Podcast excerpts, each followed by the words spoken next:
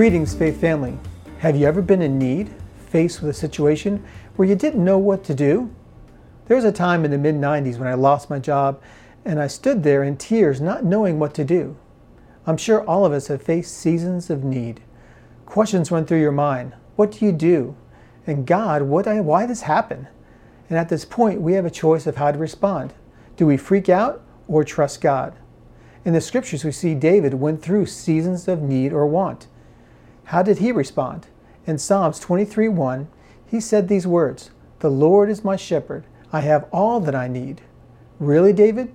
You have no needs? Why would he say that?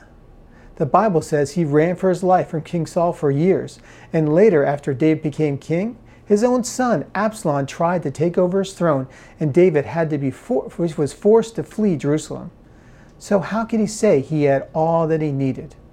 I believe the answer is in the, in the allegory of the shepherd that he used in Psalms.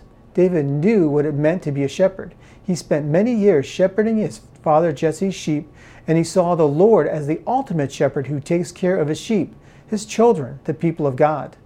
To be taken care of, the sheep only need to trust and obey the shepherd.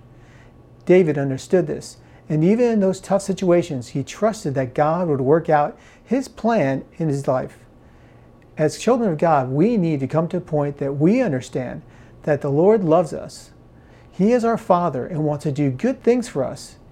He will meet all our needs. But keep in mind, the scripture doesn't say He will give us all our wants, but He will give us all that we need. In Matthew 6, 31 through 33, Jesus says, Do not worry about these things, saying, What shall I eat, or what shall I drink, or what will I wear?